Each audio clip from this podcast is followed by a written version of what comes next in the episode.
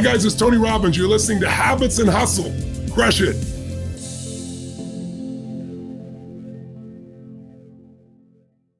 So today we have Daniel Willingham on the podcast who wrote a book called Outsmart Your Brain Why Learning is Hard and How You Can Make It Easy. You went to Harvard, right? You, you've been teaching at the University of Virginia for many years. Are you still there, by the way? I'm still there. Oh, you are? Okay. Have you been mm-hmm. there this whole time? Yeah.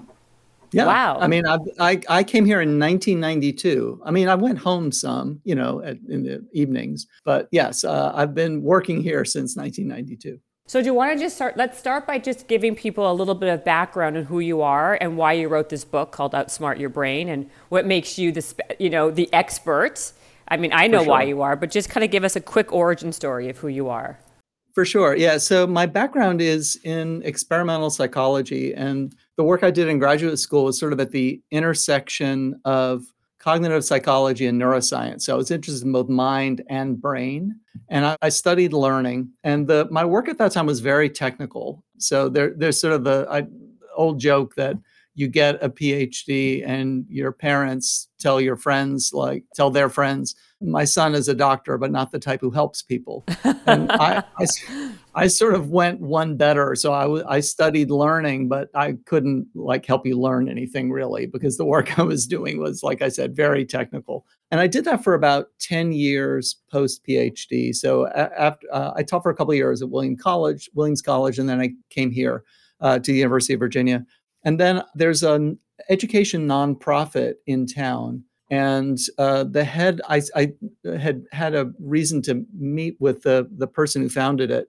And he said, Why don't you come tell? We had this big annual conference uh, with like five or 600 teachers. Why don't you come and talk to them about cognitive psychology and how learning works? And I said, I don't know anything about like how you know education like i'm the type of person who studies learning who can't help you learn and he said no we, we get all that but like we just think it would be i just think the teachers would find it interesting so you know i have an ego like anybody else. I'm like sure i'll come talk to your teachers. And so i showed up. Well before i showed up like two weeks before i was supposed to give this talk like this is now six months later and like i'm creeping up in the talk and i suddenly panic and i realize what am i going to tell teachers about how people learn that they don't already know? And so but you know it was too late for me to cancel so I literally just sort of picked some slides from the course I had been teaching to sophomores uh, here at UVA for uh, years already by that time. And sort of it's like the first course you would take in learning in, uh, about learning in college. And I showed up at this conference, and to my astonishment, the, the the teachers not only didn't know it, but they thought it was really interesting and applicable to the kinds of things that that they were doing helping helping people learn how to learn. And my core this was like 2001 and my my career completely changed at that point. I suddenly realized wow my field has been doing a terrible job of telling people about what we know about learning and attention and all these aspects of our own minds that we want to be able to better control.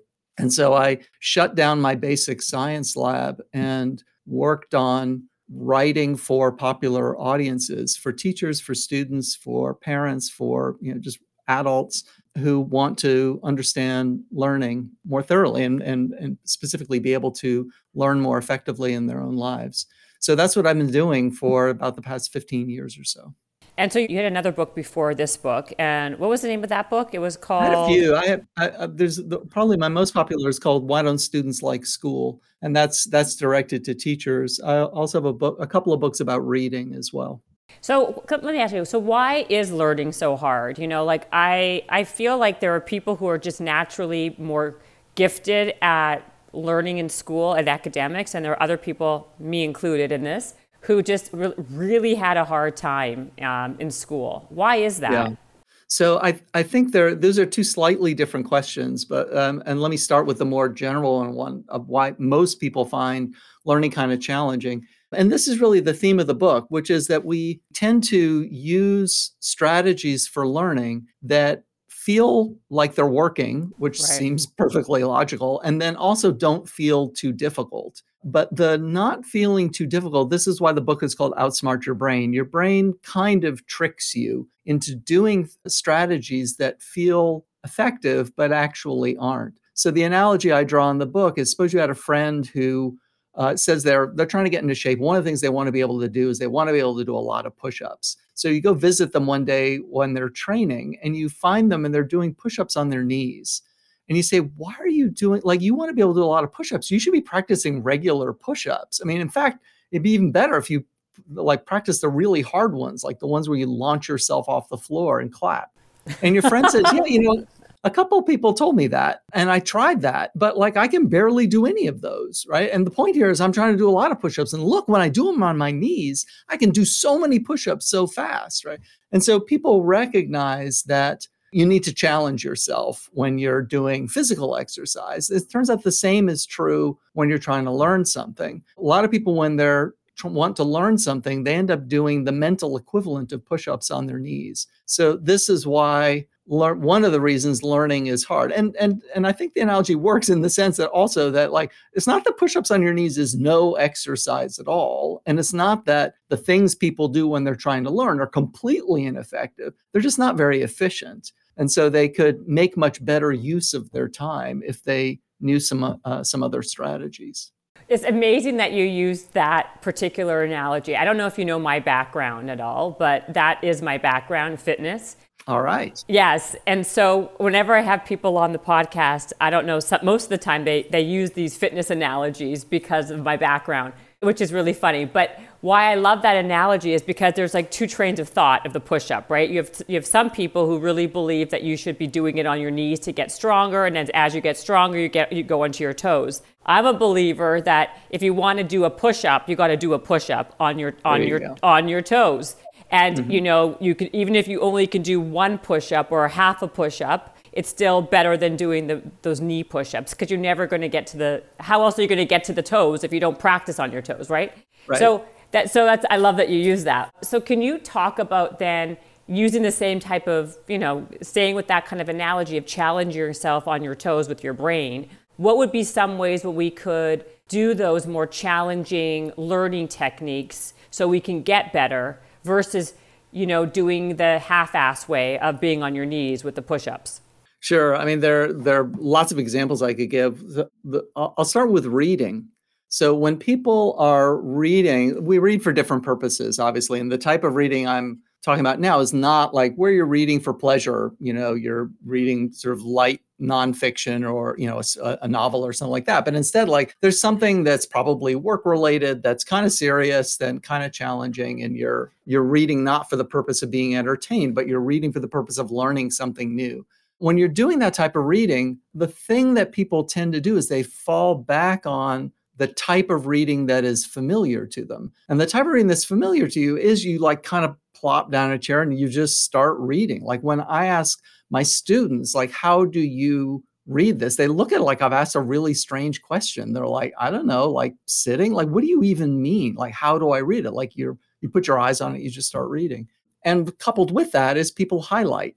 And yeah. highlighting highlighting feels like a great idea because it feels really efficient. You're like i'm i'm noting now what is important so that later if i need to revisit this i can find the important parts really easy and i'll save time. I won't have to like reread the whole thing. But the truth is when you're reading something that's kind of challenging and new to you you don't know what's important. And so you're not very likely to highlight what's actually the most important content so this was a study uh, examined in a pretty clever study by some researchers with college students. And the researchers went to the used bookstore on campus and they bought 10 copies of like the Poli Sci 101 textbook and the Econ 101 textbook. They bought 10 copies of each. And then they just compared, these are used copies, and they just compared what had the previous owner highlighted. And what they found was all of these students had highlighted different things, right? So it, it just sort of goes to show when you're first starting out, you you don't know you, you don't know exactly what you're doing. So a bet here, what's a better way to tackle reading that you're uh, that's challenging, unfamiliar? What you want to do is instead of just sitting down and starting to read with your highlighter in hand, you actually want to have a little bit of a plan. So you there's studies showing that the way that you read and what you get out of what you read differs depending on what you perceive to be your goal. What am I expecting to learn from this? And so you can and, and even if you have you know very vague expectations because like someone told you to read your boss told you to read this you don't really know what it's going to be. If it's semi-technical reading there's going to be headings you know uh, and subheadings. So you can look at the headings and subheadings and from that sort of figure what is it what does this seem to be about? What am i expecting i am going to know by the end of having read this and that should generate some questions and now when you're reading you're thinking of two things one is uh, did I pose the right questions or not? And two, if I did pose the right questions, what are the answers? And so that's going to get you thinking much more deeply about what you're reading. And as you're doing it, instead of highlighting, take notes. And notes are a better idea than highlighting because you can edit them more easily. So that if you later, you know, two thirds of the way through, you suddenly realize, oh, I'm not, I, I, I actually didn't really understand what this was about then you can adjust your notes. Whereas highlighting, of course, that's not an option. Well, I find that what happens a lot of times with some people, like I was saying earlier, is again, I'm going to use myself as an example. I get distracted really easy. If I'm not interested in the material, I'll like yeah. I'll get very distracted. I won't be I can read the same sentence 77,000 times and not comprehend yeah. it. So I don't know yeah. what to write. I don't know what kind of note to write. I won't know what to do and it becomes very difficult. What can you do you have any like tips and suggestions for people who get distracted easily when they're trying to like learn material and they're not normally good at reading? Absolutely. So distraction, I mean, there are two different types of distraction and they call for slightly different strategies. There's distraction from without. That's literally like there's something happening around you and uh, and so you're distracted. We've all heard like you should, you know, be in a quiet place with the, the minimum number of distractions that's absolutely right sometimes you're not able to do that but when when you think about it i don't know about you but like i'm way too optimistic about where i'm going to get work done uh, and so when I'm more real, you know, I'm like, oh, I'm waiting for a plane. Oh, I'll I'll read this article when you know when I'm at the gate. And then there's like kids screaming and someone spilling soda on me and stuff. You know, it never works out as well as I think I'm going to. So being a little more realistic about you know planning and and how easily you are distracted, I think can help a little bit. Rest breaks definitely help. Lots and lots of empirical research on that. And and that is very much in line with sort of our intuition that you do come back fresher from a break. The one thing i'll suggest for your audience is think about what you're doing during that break. Like don't do something that actually doesn't make you come back feeling like you've had a break. Like some people are like instantly on their phone and they're like you know updating instagram and doing all this stuff. And it's actually kind of taxing and so when they come back, they don't feel like a little bit rested and a little bit refreshed. They just, you know, they feel uh, equally or perhaps more exhausted. So think about that. The other way that people get distracted is, of course, social media. And you know, th- having trouble thinking about what you're doing. Like if you find that your thoughts are frequently drifting to social media, I'll throw one idea out there for your listeners, which is think about whether you really want whether you really enjoy social media or whether you just kind of want it. And we've all heard that you get this this dopamine rush from social media and the common perception is that dopamine is sort of the reward neurotransmitter dopamine plays a, a, role in reward but the the role it plays that's probably more important is as a let's keep let's do that again neurotransmitter. Mm. It's a neurotransmitter that tells you this was a good thing. You should keep doing this. And it runs in parallel with other neurotransmitters that are more that feels good, right? As opposed to you should you should uh, do this again in the future. And I think one of the things that can happen for, and I know this happens for me, is that those two things are separable. The feeling of really enjoying something is not identical with I should keep doing this again. And so the keep doing it again outlives the enjoyment. And something that initially was very fun actually becomes not that much fun, but you keep on feeling the urge to do it. I've had this conversation a lot with uh, with a lot of my students and you know they'll talk about feeling addicted addicted to Snapchat and I'll say like, "Oh, so you must you must really love it." They're like, "Actually, I hate it." You know, it's, like it true. dominates my life. It's so boring. Like, you know, I'm I feel obligated to get on. It's like, oh my God, you're so beautiful. I can't believe it. Right. And it's just like it's inane. And it's but they do feel this urge to do it. And part of that is, of course, social reciprocity. Their friends are doing it. Yeah. And so they feel like they've got to do it. But they say it's more than that. If if that's all it were, like I would bundle all those things together and just like get it done at 6 p.m. or something. Mm-hmm. But instead, I do feel this urge. Mm-hmm. So this isn't true for everybody, but like I would in- interrogate your own motivations a little bit and think when I'm distracted by social media, do I re- do I really enjoy it when I'm doing it, or do I just kind of want it?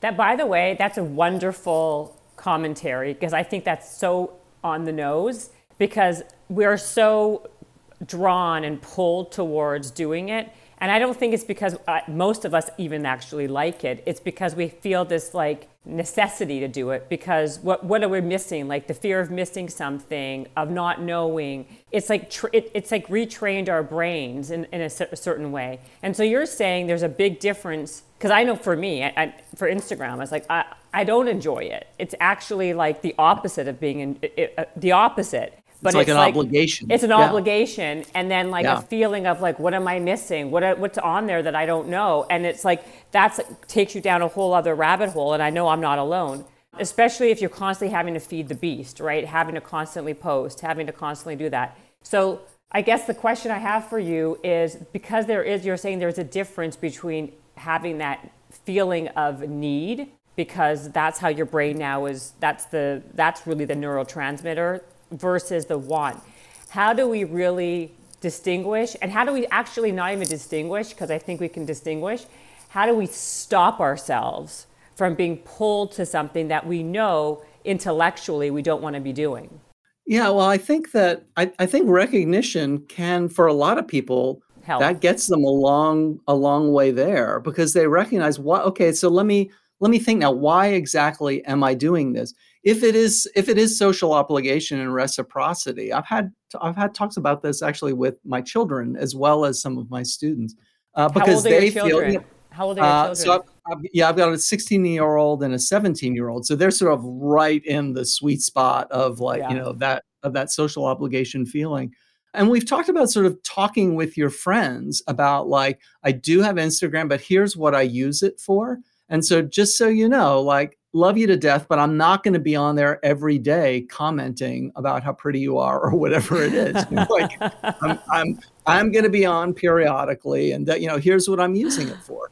And you know, it, obviously, if like these are your friends, they're going to be fine with that. So yeah, I mean, I think that uh, more more broadly, taking it away from just my kids, you know, more broadly, you can think about what is it that is prompting me to feel like I still need to be doing this, and is there another way that I can meet that need? So, for example, I would imagine that you know you, you got professional obligations is not just personal social obligations and so you know that's a different thing then you you, you do need to be getting on and uh, because it's such an important channel but you can think of that's probably feels a little bit less urgent that it there's the constant fear of missing out and you can more readily bundle that and schedule it Hmm.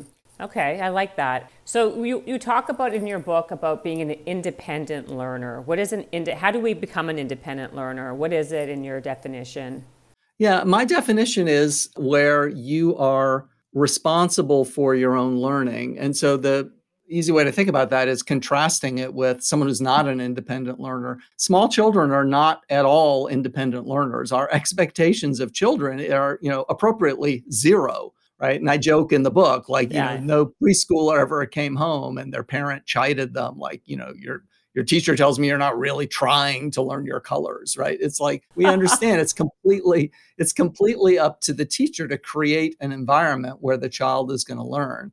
And then slowly as school as the child moves through the grades they become more and more responsible for their own learning. And you know by the time they come to me in college you know they're most of the learning they do is really they're they're doing it on their own. Our expectation is for every hour that you're in classes you're probably spending 3 hours or more learning outside of the classroom. And so that's all you know up to you to regulate how that learning happens. So what do you think, by the way, of the idea that because we all learn differently, do you think it's going to shift and change how people in school are going to learn? Or because right now it's pretty much no matter where you are it's about going to lectures or Yeah. taking notes.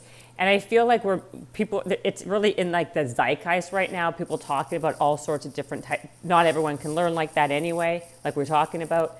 Do you think that we're going to start learning differently have different modalities to learning or that's kind of not going to happen So there are two pieces to that question. One is the question about how differently do we really all learn?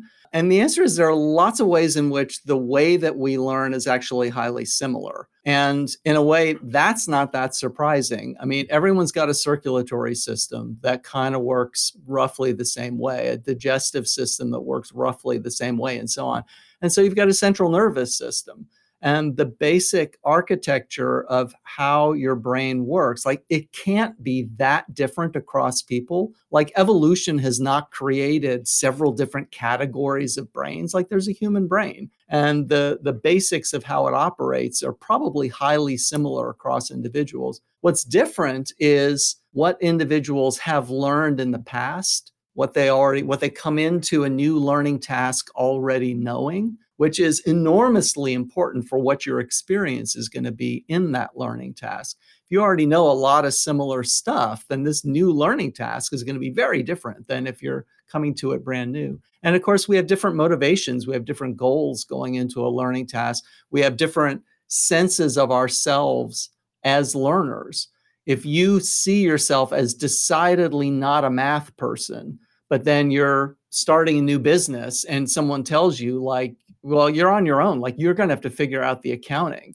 You're you know you're of course going to be like oh my god i've got deep trouble. I've never been good at this. And the way you react during you know suppose you take an online accounting course. Well one of the things about learning is there are always setbacks. You know you fail a quiz or you like there's something you just really can't wrap your mind around. But your interpretation of those setbacks is so different depending on your self-image as a learner right? So if you're good at math and you're taking the accounting course, you go into it thinking this is not going to be hard for me because I'm always good at this stuff. Uh, and when there's a setback, you're like, oh, they explained that stupid because I didn't understand it, right? Must be their explanation yeah. was bad. Right. Whereas if it were me, yes. who's never who's always struggled a little bit, I'd be like, I knew it. You know, I knew this was going to be the hardest part of starting this business because I just have always sucked at math. So those are ways in which people really do differ but it's it's less about like oh your brain is really different than mine. It's more like your experiences have been different than mine and that's led to different things that you know and can do and part of that includes sort of your your perception of yourself. So that's the first part. Then the second part is is because of you know chat gpt god help us and yeah. and zoom and all these other things is school radically going to change is very hard to know. I mean, I, I, can tell you, I've been in education now for 15, 20 years. And you know, for a while it was Chromebooks are gonna are gonna change everything. Schools are gonna look unguessably different. Then it was Oculus. Oculus is gonna change everything. right. There's there's always some new tech thing that everyone's saying is going to change everything. There, there are two reasons that none of them have panned out yet. One is that uh, you just get unanticipated complications that make it harder to implement in classrooms than you thought it was going to be. The second thing is that education is a conservative enterprise. It's conservative partly because teachers are used to doing what they've always done and they feel like I've got a good thing going here. Like you had better be pretty charming if you think I am going to completely change what I've been doing for the last 20 years because you know you've got a VR set. Like I need more than that. And the other thing is that parents are really conservative. Parents want school for their children to look like they remember school being because most of them look back, not all, but most of them look back and feel pretty positively about the experience they had. So that, that's why not much has happened yet, and why I suspect not much is going to happen in the future. That's interesting to me because I think I get what you're saying, but the Chromebook and the Oculus, but the Chat GPT, that to me is a little different. Only, and I hear what you're saying because I've heard those com- what you've said before about like there's there's going to be all sorts of kinks in the system that will make it very very difficult that we haven't even thought of. But you know, like the Chat GPT thing, like I can say, hey, do a an essay or a two 500 word thing on World War One or yeah. on this. And it will literally give it to me right? Like within like two and if i don't like it i can tweak it and modify it. Yeah. That so how does that because we've never had that before. Doesn't that right. change the game though? Because kids can now don't they don't have to rely on their brain at all to think about the stuff and the steps. They can just type it into a an AI thing and it just pops out for them. We never had that. Even with Chrome, we, that's never been an option.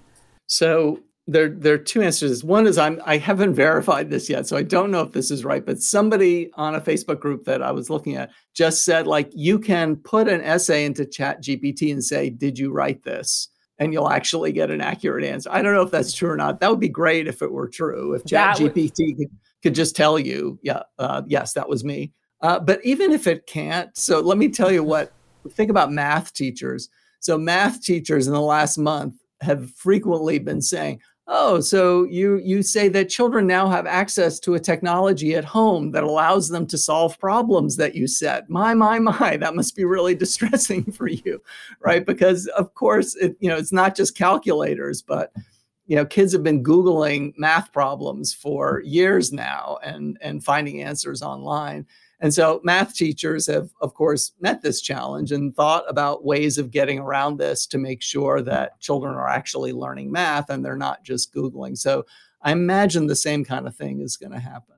That makes that's actually a good point. I didn't know that. So then you can just put if they give you an essay, you can just check everybody by saying, "Did you write this Chat GPT?" And I'll say, "Yes, I, hope, I did." Yeah, and again, I don't. I have not verified that, so I don't know if that's accurate or not. That would be so helpful, though, right? Because yes. that will yes. that that would change the game hundred percent. Because you know, I wrote. Okay, so I had a book that came out a couple months ago, and um, I gave it to somebody. They wanted to read my book, and I'm like, I'm going to quiz you on it as a joke, right? And so I'm like, hey, what was my book about? And they sent me like five really strong paragraphs on like what my book and it was they nailed it right? I'm like wow this person really did write you know read my book.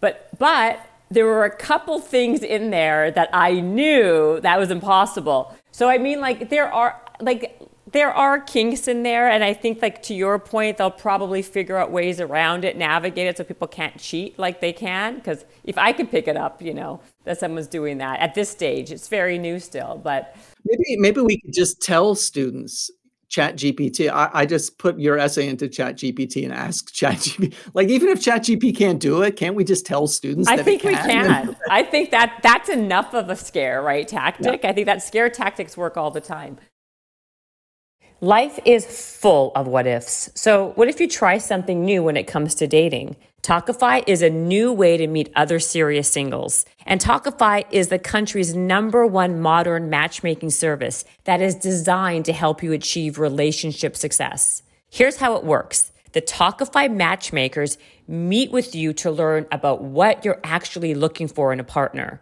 And the great news is that 80% of matched clients met their person within the first 12 matches. That is amazing. And right now, Tawkify is offering our listeners 20% off when you become a client at tawkify.com slash habits. That's Tawkify, T-A-W-K-I-F-Y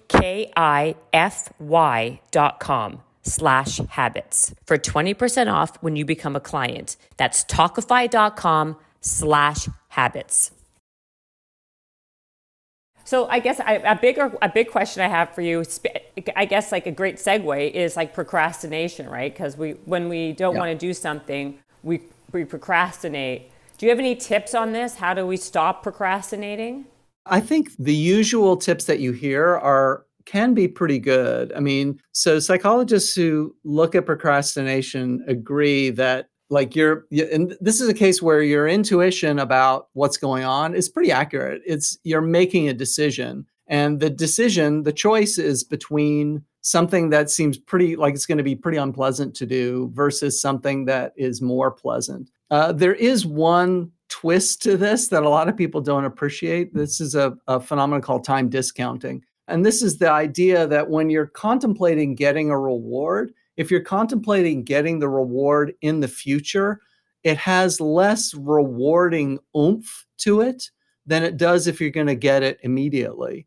So the example I like to use is suppose your doctor has told you you really need to be cut that back on your sugar, like your blood sugar is not great. So you're like, okay, I'm really going to try and do that. And you're in the grocery store and you've got your buggy and you go by the ice cream aisle and you see your favorite type of ice cream and you think, man, that would be really nice after supper tonight to have that ice cream. Okay, so now you've got a choice. Listen to my doctor and don't buy the ice cream or buy the ice cream and have it after supper. Now, compare that choice to this one. You're at home, you've just finished supper, your significant other says, Oh, this is so thoughtless of me. I got myself a bowl of ice cream. I didn't even ask you if you wanted one. Here, do you want this one? Now you've got the same choice in front of you ice cream versus listen to my doctor. But our intuition is pretty obvious. It's a whole lot harder to turn down the ice cream when you're contemplating getting it seconds from now compared to resisting the ice cream that you're thinking about getting eight hours from now. So that's time discounting. And so when we think about procrastination, when my choice is, oh, I've got this thing I'm supposed to do for work, I really don't feel like doing it, but the new Ted Lasso season just started. Should I watch Ted Lasso or not? Now you see that like delaying Ted Lasso, now I'm contemplating like the thing you would say, which is true enough. It's like, Dan, do your work. You can watch Ted Lasso when you're done, like an hour and a half from now. Uh, but Ted Lasso an hour and a half from now is not the same as Ted Lasso immediately, has less rewarding oomph to it. So a lot of the strategies in dealing with procrastination are supposed to make the negative thing seem less negative so, one way it seems negative is that it can seem overwhelming. This is a common reason people procrastinate. I won't make any headway anyway, right? Uh, and so, the common advice is break it down into more digestible chunks. I think that's uh, I think that's very good advice. Another thing you can do that you hear less often is to try and reframe your choice.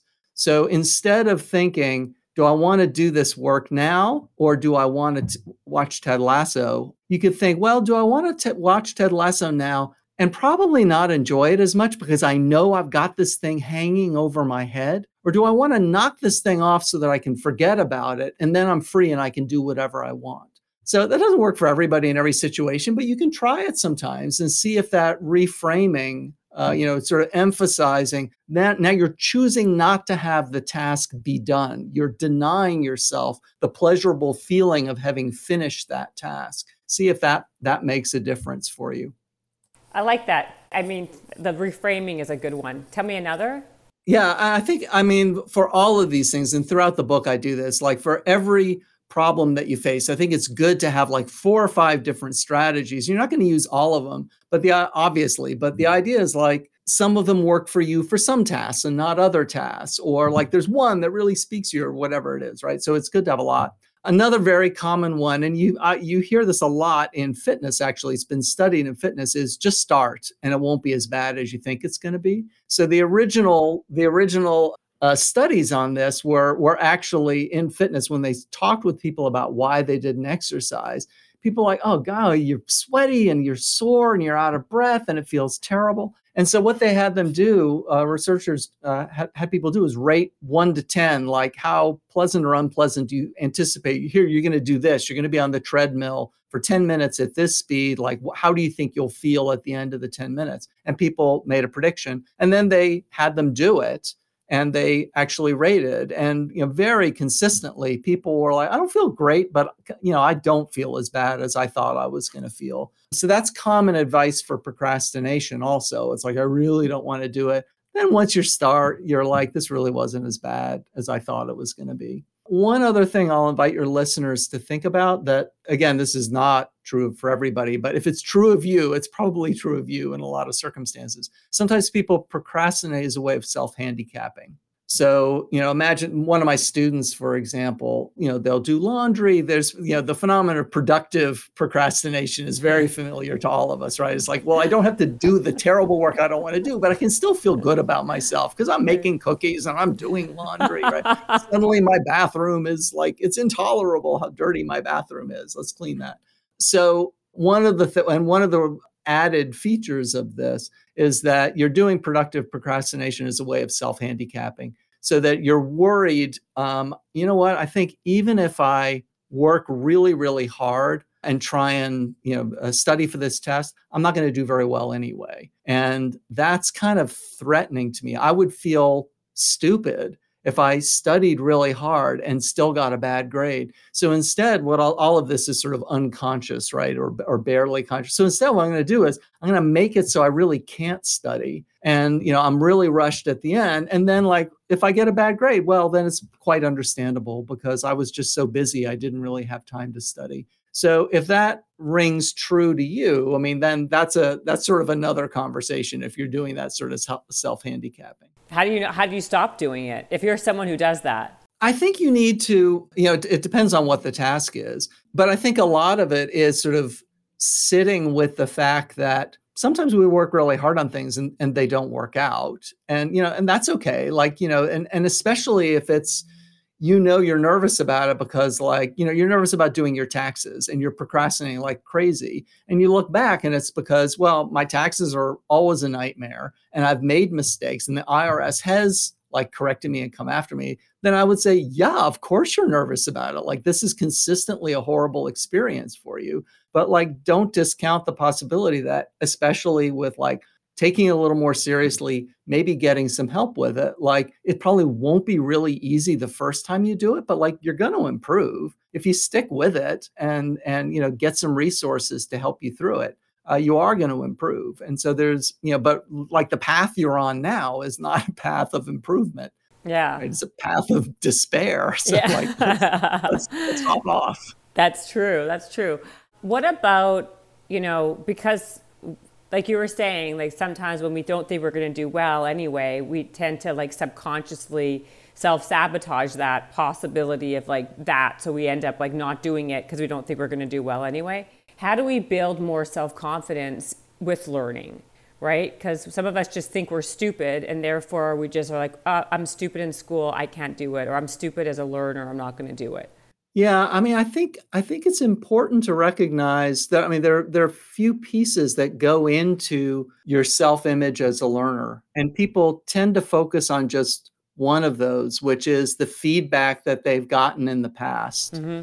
In the form of grades, maybe in the form of something a teacher has said to you. You know, I've I've made a habit of asking people about like, did you have a favorite teacher when you were growing up? And I've heard a lot of stories that people have told about teachers, and I think it's surprising, but in a way maybe not surprising, how how many people have a story about one offhand remark that they heard from a teacher that really stuck with them and sometimes more than one and you know sometimes it's positive sometimes it's really negative and you know you can just tell like they know the exact phrasing right? It's like a flashbulb memory that has stuck with them and it's so unfortunate because it was almost a, from the phrasing you can tell like this was not intended to be like let me tell you what i think of you. It was just something that offhanded. know, it was offhanded exactly yeah. yeah and it's true that by the way that's so true because i i have one comment that a teacher said to me that stuck with me forever I, I write about that also i tell people about that one stupid comment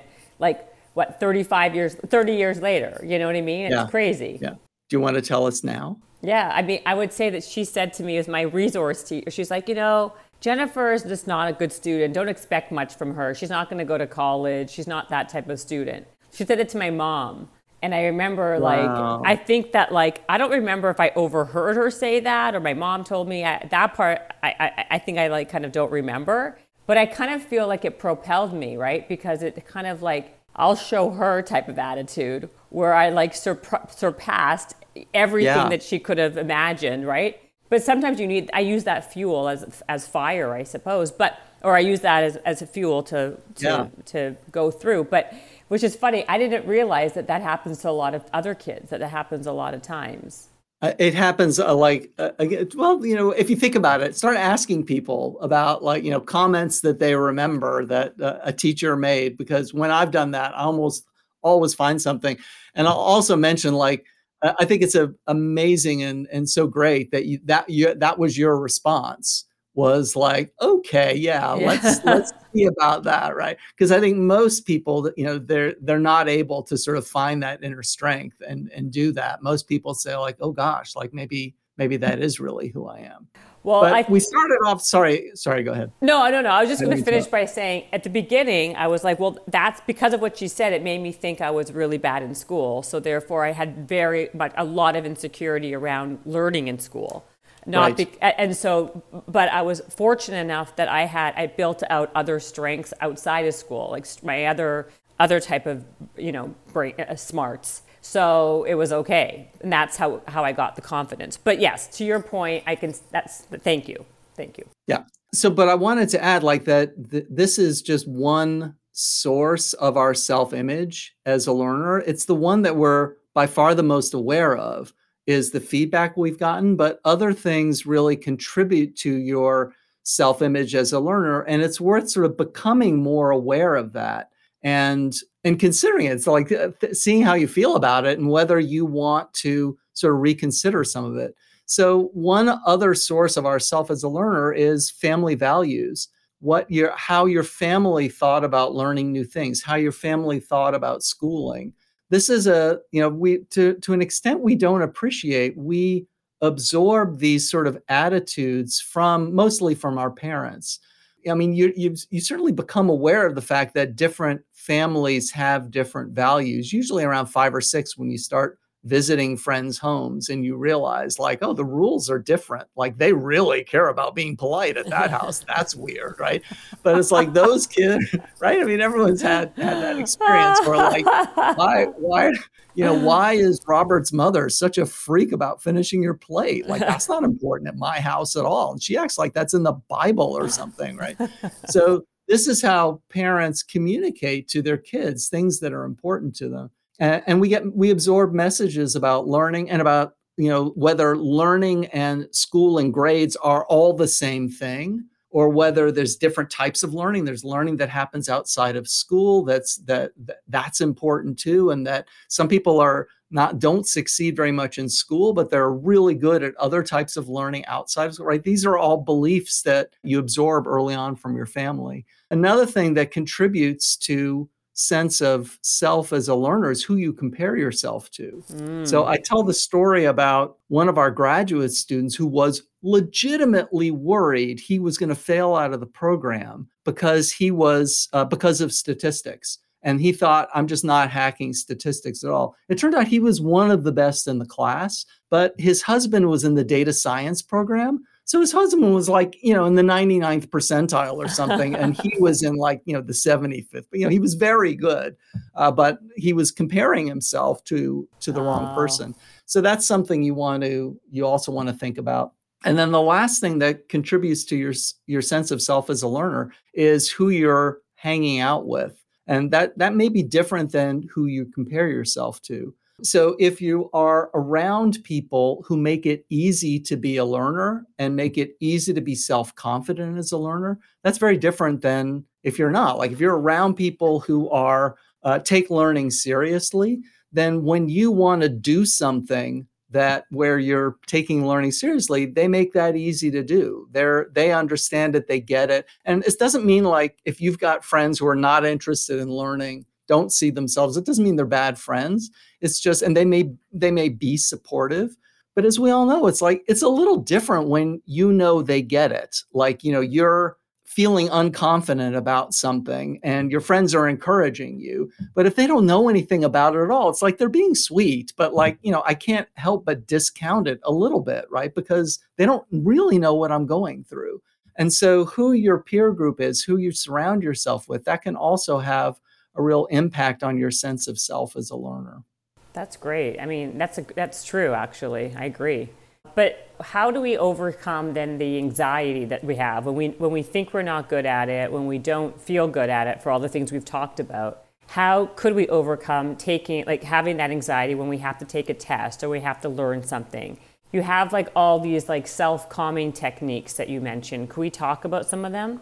Sure. Yeah. And I mean, this is, I think, uh, again, there's sort of uh, two parts to what you said. One is sort of the anxiety of starting, like you just feel like, I've never been good at this. Like, am I really going to be able to tackle this new skill or whatever it is? And there, I think a big part of it is, you know, getting getting outside of that comparison and, you know, getting outside of that feeling you had in school when the comparisons were so explicit and so obvious and you knew you were not very good at this right? I mean people who are not good at reading it's like yes i know this is the bluebird group not the slow kids group yeah. but who's kidding who? Like we're all reading a different book than the redbirds right? It's you know so, exactly uh, exactly. so, you know kids know at a very early age but you know you're you're not in school anymore and you just need to sit with and be okay with maybe i'm not very good at this but that's all right i don't need to be amazing at it like that's not my goal my goal is to be okay at it but how about for kids is, let's let's talk about kids because we all okay. a lot of people who who are listening i, I imagine will have kids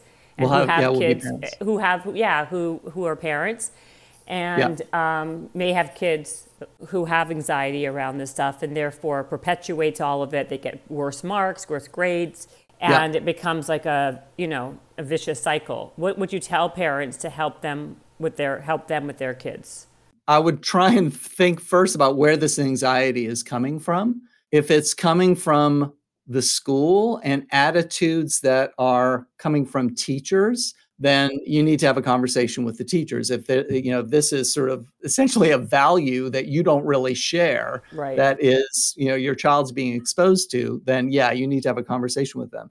I would also wonder whether it's coming from you. And i would you know sort of interrogate yourself a little bit. Is this really what i want? Like if your if your attitude is like well that's just what school is and you know yeah you're stressed or whatever a lot of times parents will feel that way because that that was their experience uh, and i would think carefully about whether your child is experiencing it the same way you did mm. kids you know kids do respond to they're more reactive or less reactive to anxiety and so it could be that what was just fine for you legitimately just fine for you if if unpleasant uh, is more than unpleasant for your child and they're they're really struggling for that reason. So that's the first thing I would think about. If they're if they're having clinical levels of anxiety, then you know you need to see a professional. If, uh, clinical defined as interfering, you know, like yeah. your anxiety is bad enough that it interferes with things that you want to do in your life and you just can't get them done.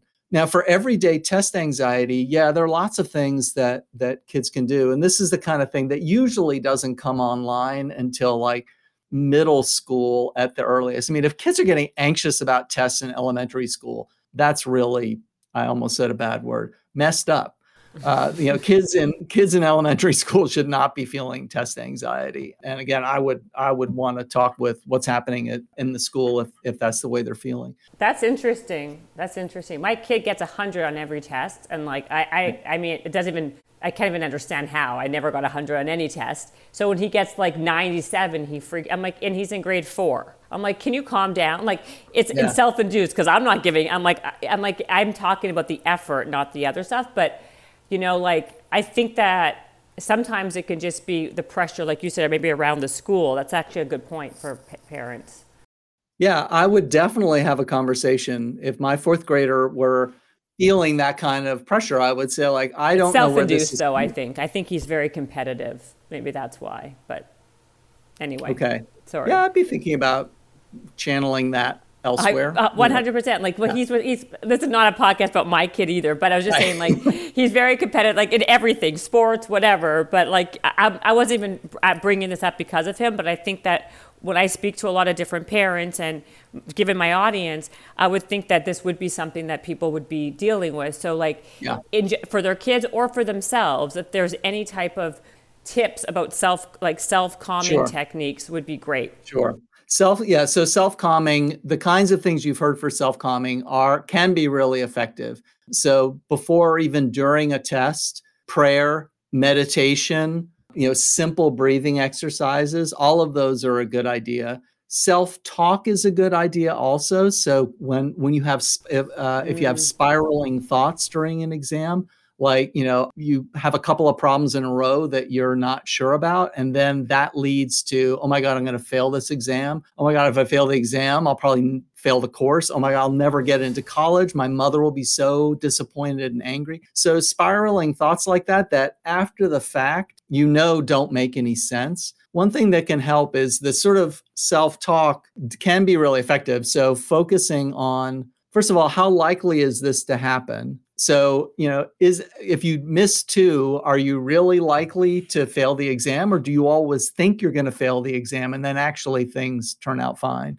And then also sort of thinking through the consequences. Okay, the, the worst happens. You're right. You know what? You fail the exam. Now what happens? Like are is your are you really on this life course that can't be changed. There's no bouncing back from this spelling quiz on your fourth grade. Whatever it is. I didn't mean to make this about your son. Sorry. No, no, know- no. But it's so I mean. true. That's what I say. I'm like, calm down. Like uh, he's like, Mom, I got I got 14 out of 15. I'm like, amazing. He's like, So proud of you. yeah. And he's like, what do you mean? I missed one. I'm like, oh my god. You It's know. okay. He's Yeah. like, I'm not going to get into a good middle school. That's what he says to me. Oh Lord, you know what? That's that that's going to be fine. Maybe the worst happens and you don't get into a good middle school. It's going to be fine. it's going to be But okay. let me let me let me finish this thought because there there's a little bit more to the self calming yes, talk. please. When you're trying to be rational, you're like you can't do this during an exam. Yeah. because you're too anxious, you're too frazzled, and you're feeling the time pressure. So, what you want to do is do it uh, a couple of days before the exam uh, or whatever it is that's Oh. making you anxious. Because it, even though you can't think when you're anxious, memory works pretty well when you're anxious. So, in the middle of that, that anxiety attack, you can say, you know what, I went through all this a couple of days ago, and I remember concluding this this this line of thinking doesn't make any sense. Uh, and if you really believed it a couple of days ago, then that memory may very well help, and you'll uh, you'll say like, yeah, this is not a good mental path.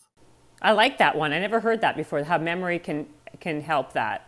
Yeah. So that's great. Well, I really liked your book. So um, I thank you for being on this podcast. It was really, really, uh, what I loved about it actually is that it actually had a lot of very useful, practical things people could do. And you can tr- you can put it down. You can bring you can you can you know stop reading it. You can you can start reading it again for another part. I love that type of book, right? So you don't feel this like obligation, right? That it has to be all read in one time. I tried very hard to make it so the chapters are independent and you can just work on whatever it is you think you want most to work on. And that makes it so much easier so you don't procrastinate or you don't think, oh, I'll read this book some other time. Like if you have, like it's, and I also like books that are actually very helpful, that are actionable, right? So Yeah. that's why I really wanted to have you on this podcast. And I, and I really appreciate you being on. And where else can people find you, Daniel? Find your book? So there's my book. So I am on my my website's a disaster. I do have danielwillingham.com. I like haven't updated it in forever because like I suck. Uh, I'm on, on social media. Uh, I'm actually on TikTok. I'm on Daniel underscore Willingham uh, on TikTok. And on Facebook and Twitter, I'm DT Willingham. Well, and then they can find the book anywhere, right? Like they could buy it on Amazon or wherever Yeah, fine yeah, books the are sold. Uh, yeah, exactly. Where, wherever fine and other books are sold, you will find my book. Exactly. It's called, okay, the guys, the, the book is called Outsmart Your Brain. It's a really good read, and I really suggest you guys grabbing a copy. So thank you. Thank you for being on the podcast. Thank you so much. It was fun. That was great. Thank you. This episode is brought to you by the Yap Media Podcast Network. I'm Hala Taha, CEO of the award winning digital media empire, Yap Media, and host of Yap Young and Profiting Podcast, a number one entrepreneurship and self improvement podcast where you can listen, learn, and profit. On Young and Profiting Podcast, I interview the brightest minds in the world and I turn their wisdom into actionable advice that you can use in your daily life. Each week, we dive into a new topic like the art of side hustles, how to level up your influence and persuasion, and goal setting. I interview A list guests on Young and Profiting. I've got the best guests, like the world's number one negotiation expert, Chris Voss, Shark Daymond John, serial entrepreneurs Alex and Leila Hormozi, and even movie stars like Matthew McConaughey. There's absolutely no fluff on my podcast, and that's on purpose. Every episode is jam packed with advice that's going to push your life forward. I do my research, I get straight to the point, and I take things really seriously, which is why I'm known as the podcast princess and how I became one of the top podcasters in the world in less than five years. Young and Profiting Podcast is for all ages. Don't let the name fool you. It's an advanced show. As long as you want to learn and level up, you will be forever young. So join Podcast Royalty and subscribe to Young and Profiting Podcast, or YAP, like it's often called by my YAP fam, on Apple, Spotify, Castbox, or wherever you listen to your podcasts.